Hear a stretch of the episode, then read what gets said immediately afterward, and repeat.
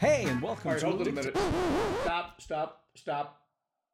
This is a Dictator for a Day special report. Border crisis in our neighborhoods. These special reports will be short, but we believe they are extremely important, so we want to get them out as quickly as possible. Two weeks ago, we posted a podcast on the border crisis and how the situation was becoming so dire, we could easily see what was going to be happening in our neighborhoods. Mayorkas not enforcing the border. The border bill was a joke. And basically, this was what's going to happen in your neighborhood. Roving bands of criminals. You're going to try and drive to work, take the kids to school, go grocery shopping. You're going to run into criminals. Doesn't really matter whether you're in New York, Detroit, Chicago, Clam Lake, Wisconsin. Big towns, little town, doesn't matter. At the same time, I posted that podcast.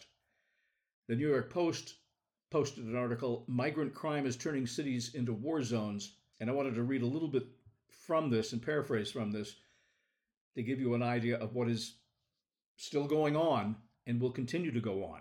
Criminals posing as asylum seekers are turning American cities into war zones. A Venezuelan gang called Tren de Aragua, which apparently is, is, is highly feared because it tortures its victims, has set up shop in New York City. Now, this is according to New York police talking to the New York Post. Gang members are recruiting migrants from the shelters as they get off the buses from Texas.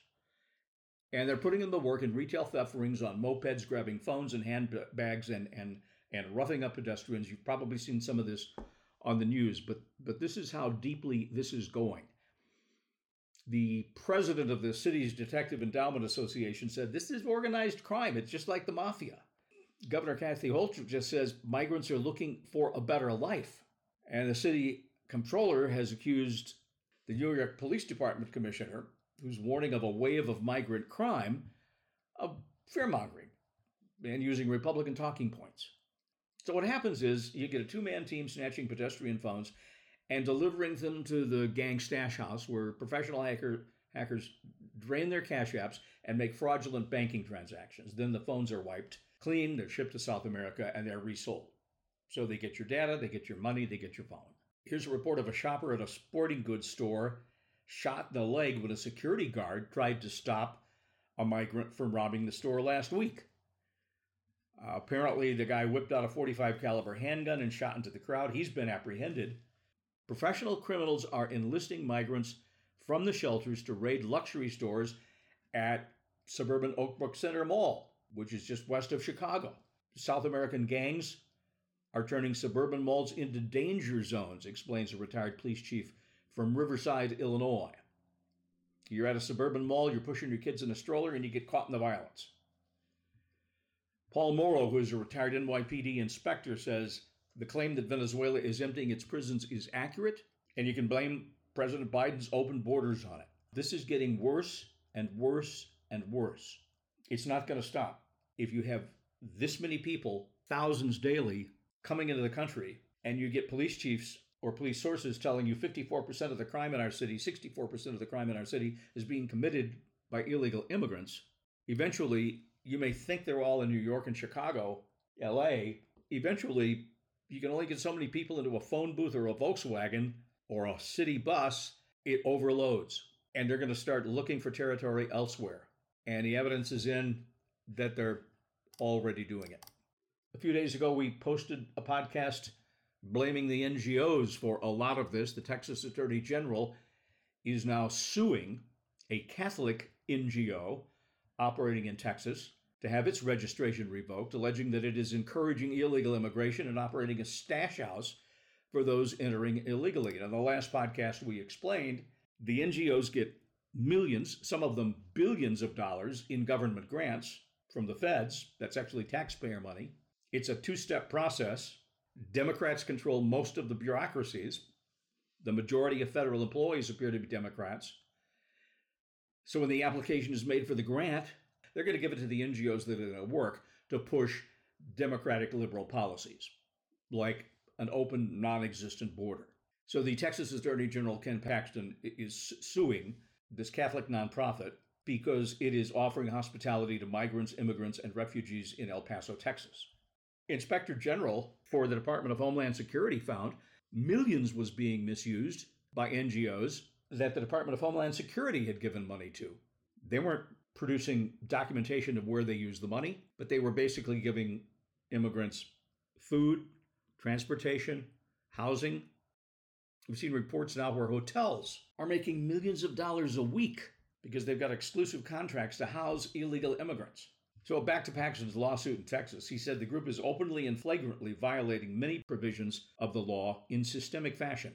He's accusing it of providing shelter to illegal immigrants who have evaded law enforcement, of encouraging illegal immigration, of engaging in human smuggling, and of operating the stash house. So basically, your tax money, my tax money, is being handed out by Democrats in the federal government to put many other N G Os that are then using the money to comfort and aid the enemy as they cross into our country illegally. thirty thousand Chinese migrants in the last, what, few months? Mostly men of military age? What are they doing here?